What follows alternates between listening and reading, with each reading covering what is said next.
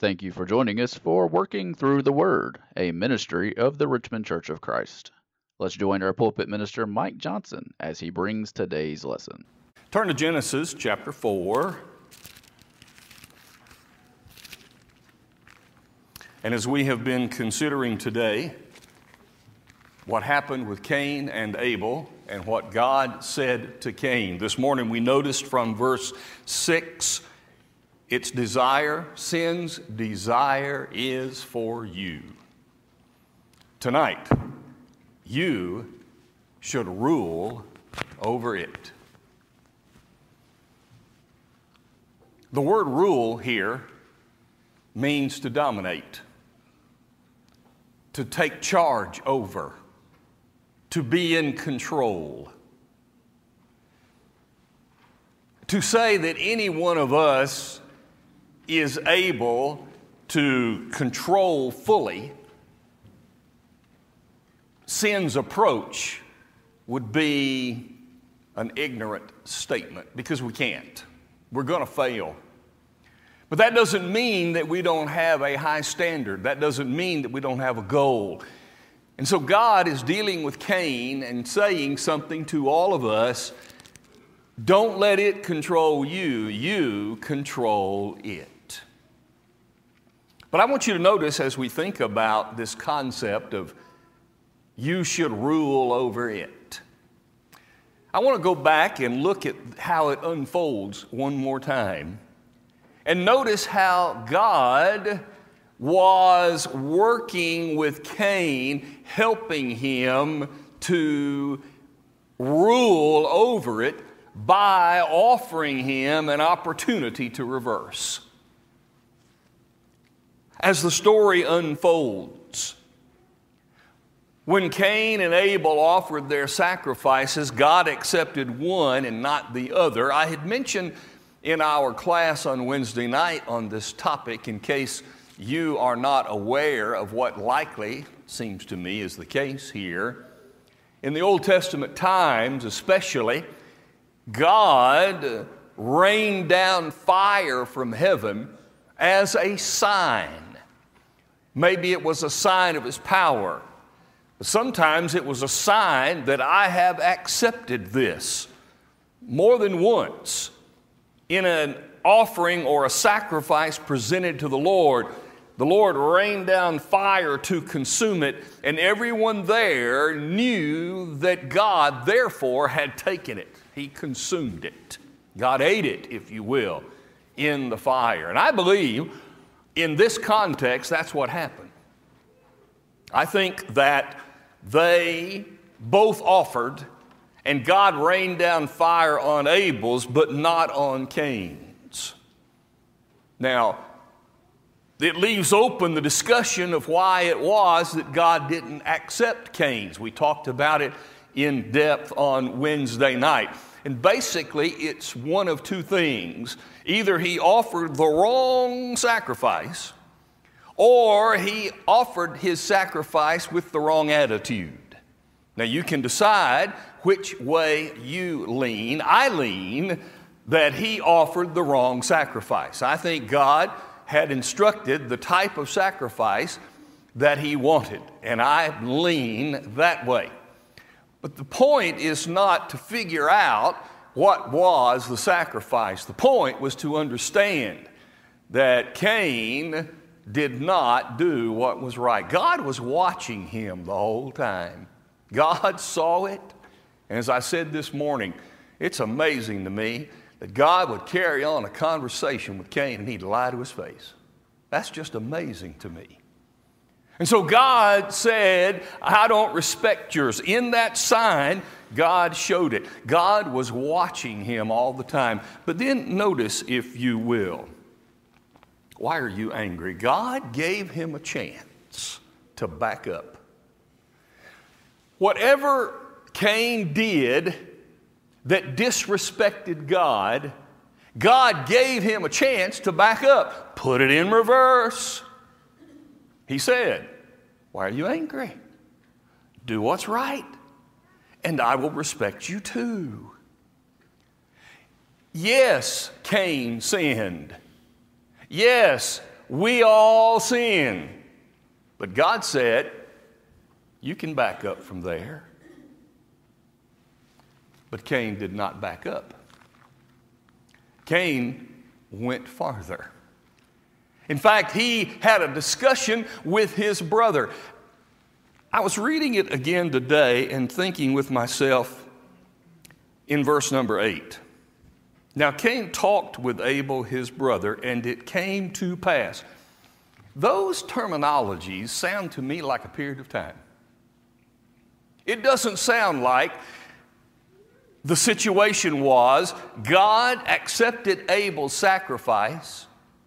Cain immediately got angry and flew into a rage and murdered his brother. Doesn't sound like that to me. And if you watch enough of the crime shows, you know that there are different levels of murder charges based upon, based upon in cold blood or the heat of the moment. It appears to me that Abel was murdered in cold blood. In other words, time passed.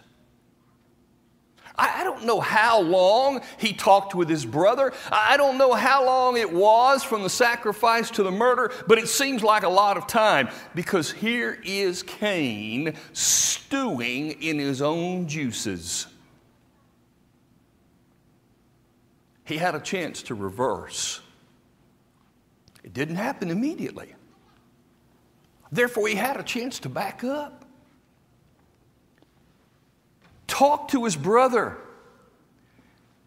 That's exactly the right way to go when you have a problem with someone, right? Go see them, talk to them. So apparently, whether that was his intention or not, which obviously it seemed not to have been, it started out as a good idea. I've got a problem. Abel, let you and I talk. He could have said to Abel, Can you help me? I know you're my little brother. But obviously, God appreciated what you did. I want to learn from you. I want you to help me to be appreciated by God. He could have done that. You think Abel would have helped him? Guarantee you he would have. Cain had a chance to back up again.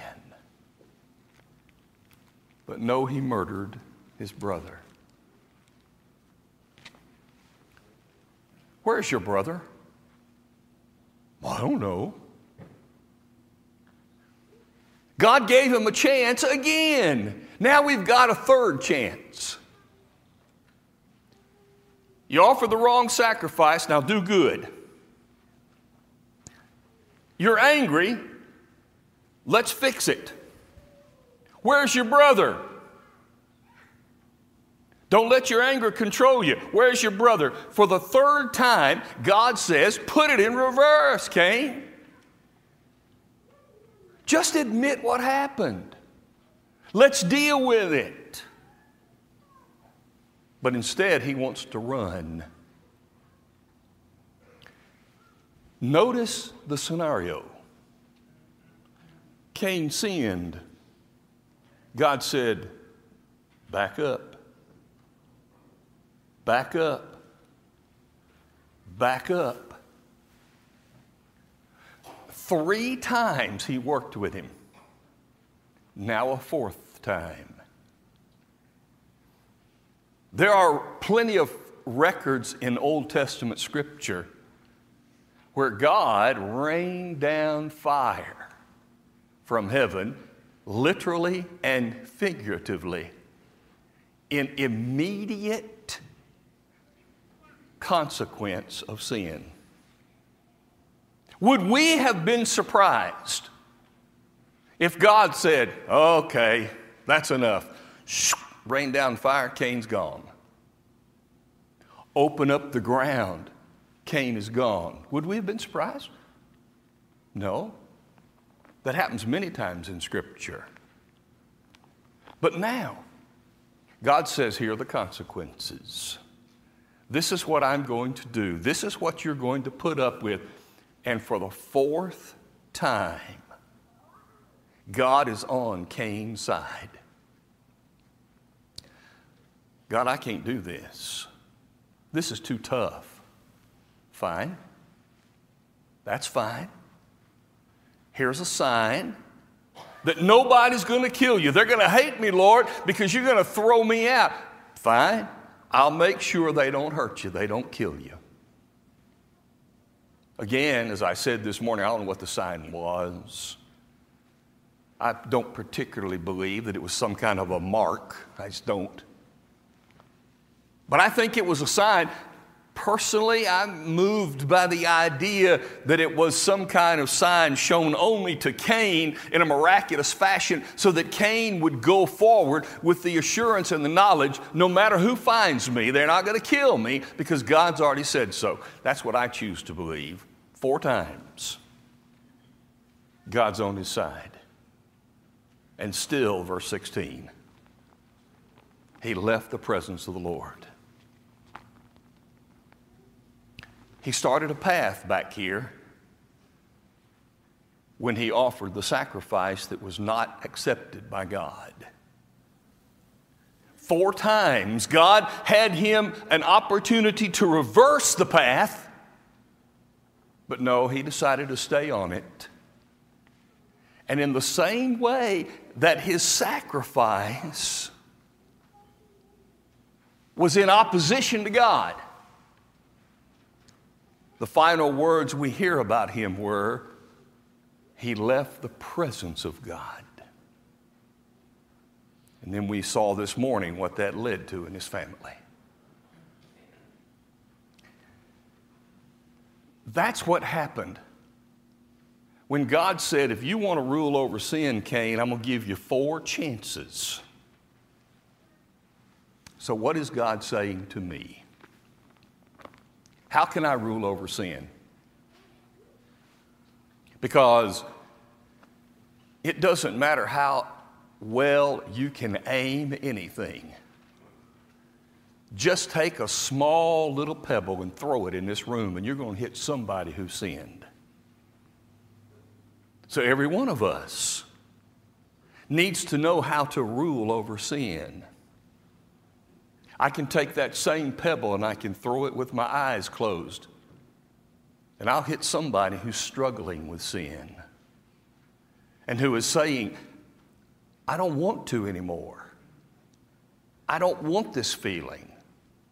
So, how, God, am I going to rule over sin instead of it ruling over me? Well, from this context, I see these things. One, see the all seeing eye.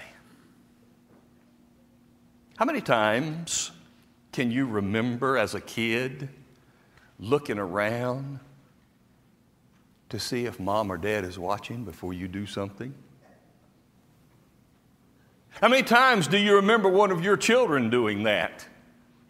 Why? There's something innate about us that, you know, we want to hide when things aren't good. Now, there are people who don't fit that rule, but generally speaking, what happened the minute Adam and Eve sinned? They hid. if we want to rule over sin, we have to be convinced of the all seeing eye of God. You remember when Hagar and Abram had that illicit relationship set up by his own wife? And then she was upset when she had a child and kicked her out into the desert. Well, God was taking care of her, Hagar, and came to her to help her. And in Genesis 16 and verse 13, she said, in speaking to him, she said in the Hebrew language, El Roi, the God who sees. She was saying, He's seeing me in my trouble.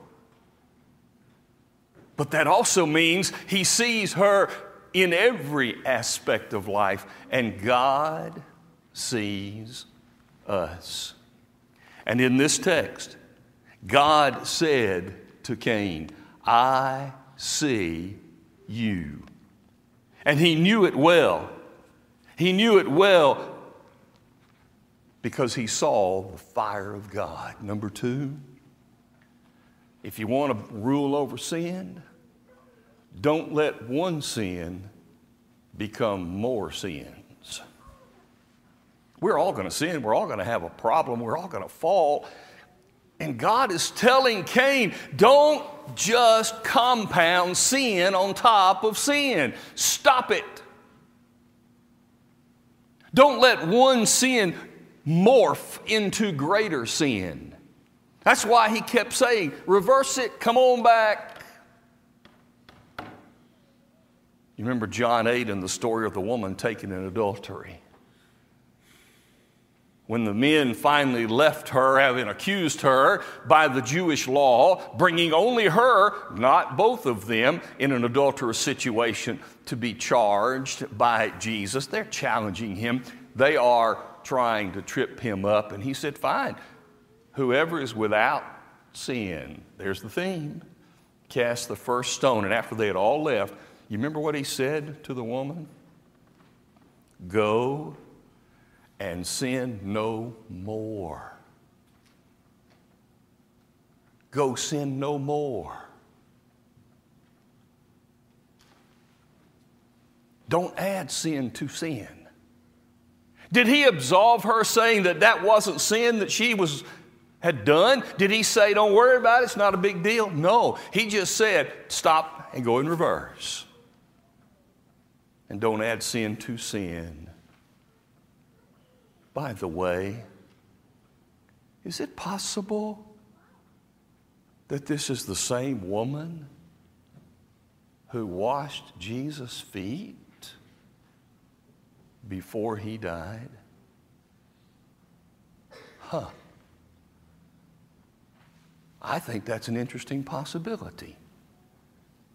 And she took his advice. Don't add sin to sin. But then back in this text, what happened when Cain realized the situation? Here's the principle have a reaction in the proper direction. Cain took out his anger on his brother. It wasn't his brother's fault. It wasn't his fault. When he said to him, I'm talking to you, and all of a sudden he reaches out and he destroys him, he kills him. Why? Because he's angry and his reaction is in the wrong direction. Now, contrast that with another man who committed murder. And he said, I acknowledge my transgressions. My sin is always before me. Against you, you only have I sinned and done this evil in your sight, that you may be found just when you speak and blameless when you judge. Psalm 51, 3 and 4. David had a reaction to his problem, but his reaction was in the proper direction.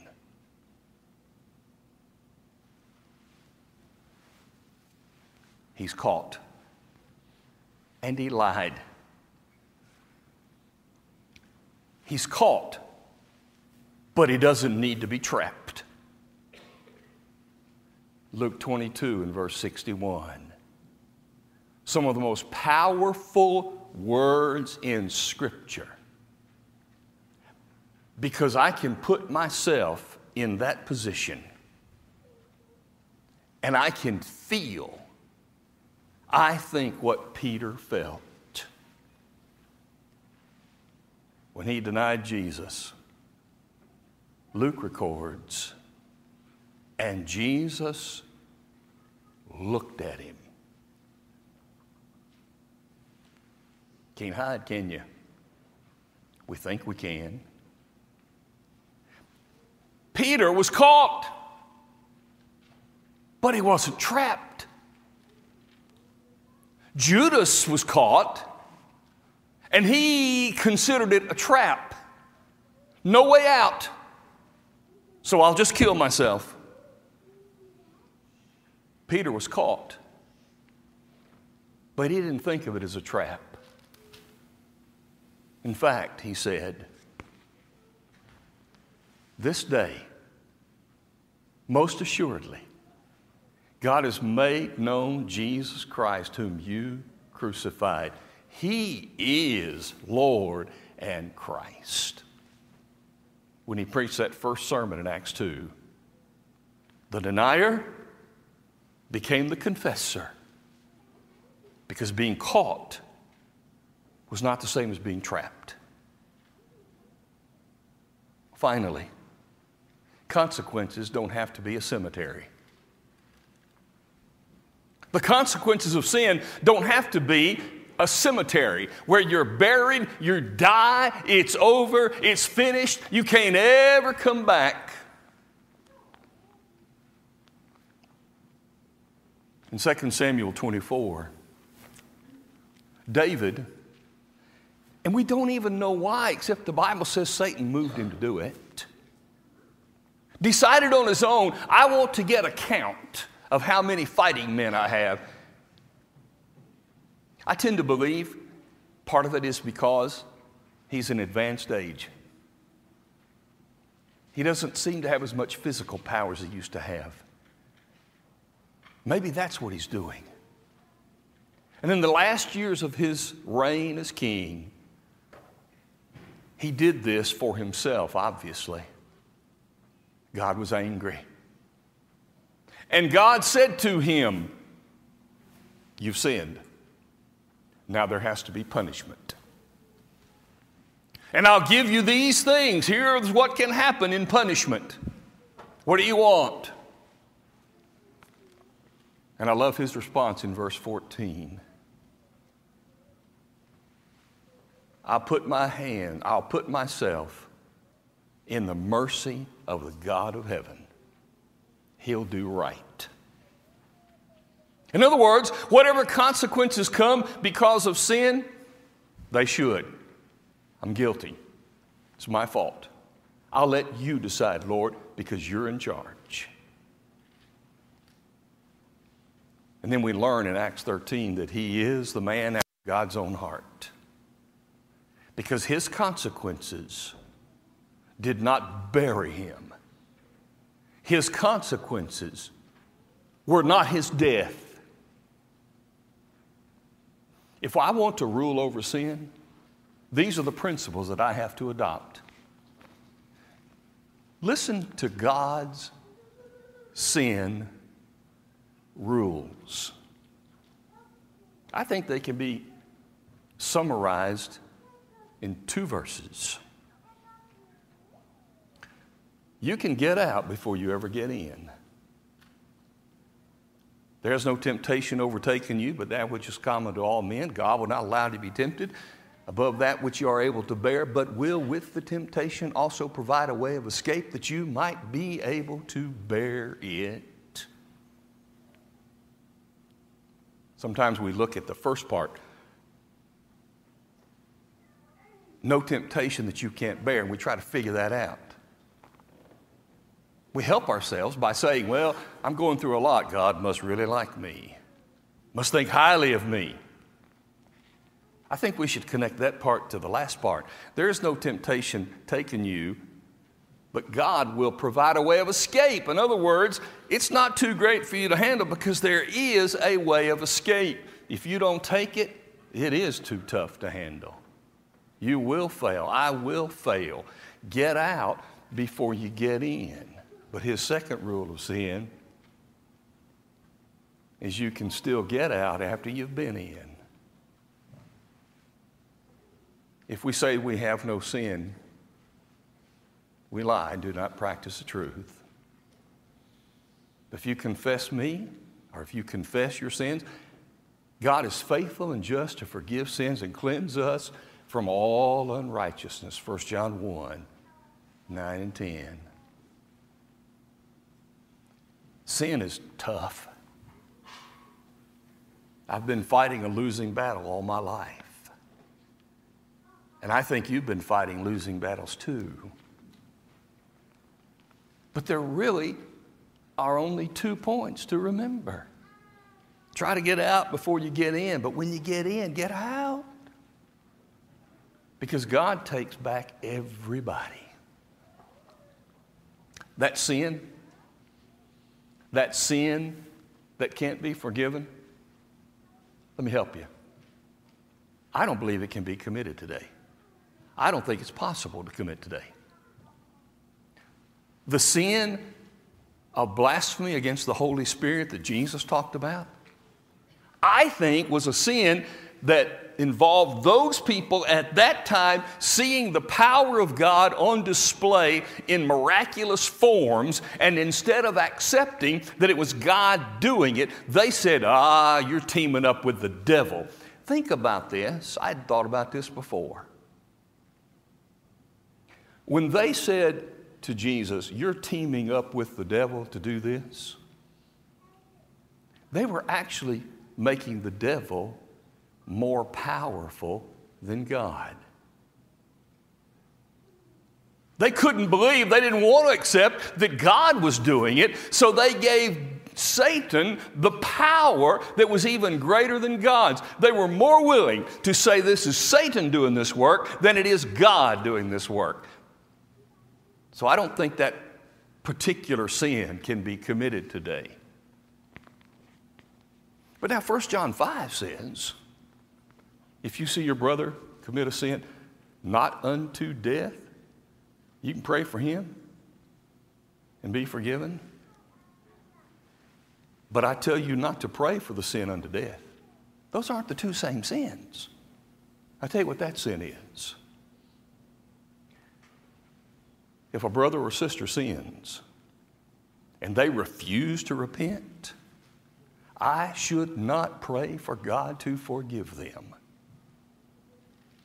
I don't say, God, I don't care if they don't want to repent. I don't care if their heart is hard. I want you to save them. That's exactly what all of those who teach that finally, someday, everybody will be in heaven.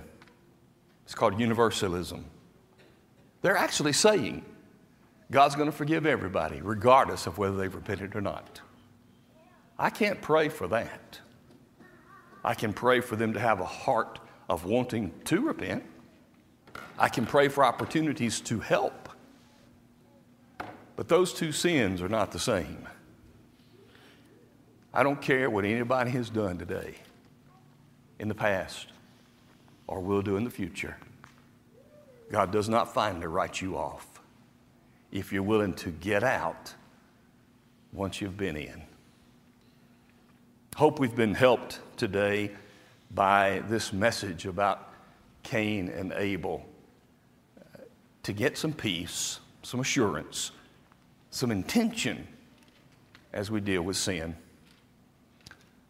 Tonight, if we can help you, let these people pray for you. We sing for your encouragement. Let's stand together. We hope you enjoyed today's broadcast brought to you by the Richmond Church of Christ. We are located at 1500 Lancaster Road in Richmond, Kentucky. We meet on Sunday mornings for Bible class at 9 a.m., followed by our morning worship service held at 10 a.m. Our Sunday evening service is held at 6 p.m., and our midweek Bible study is held on Wednesday at 7 p.m. If you are in the area, we would love to have you as our honored guest. Thanks for listening.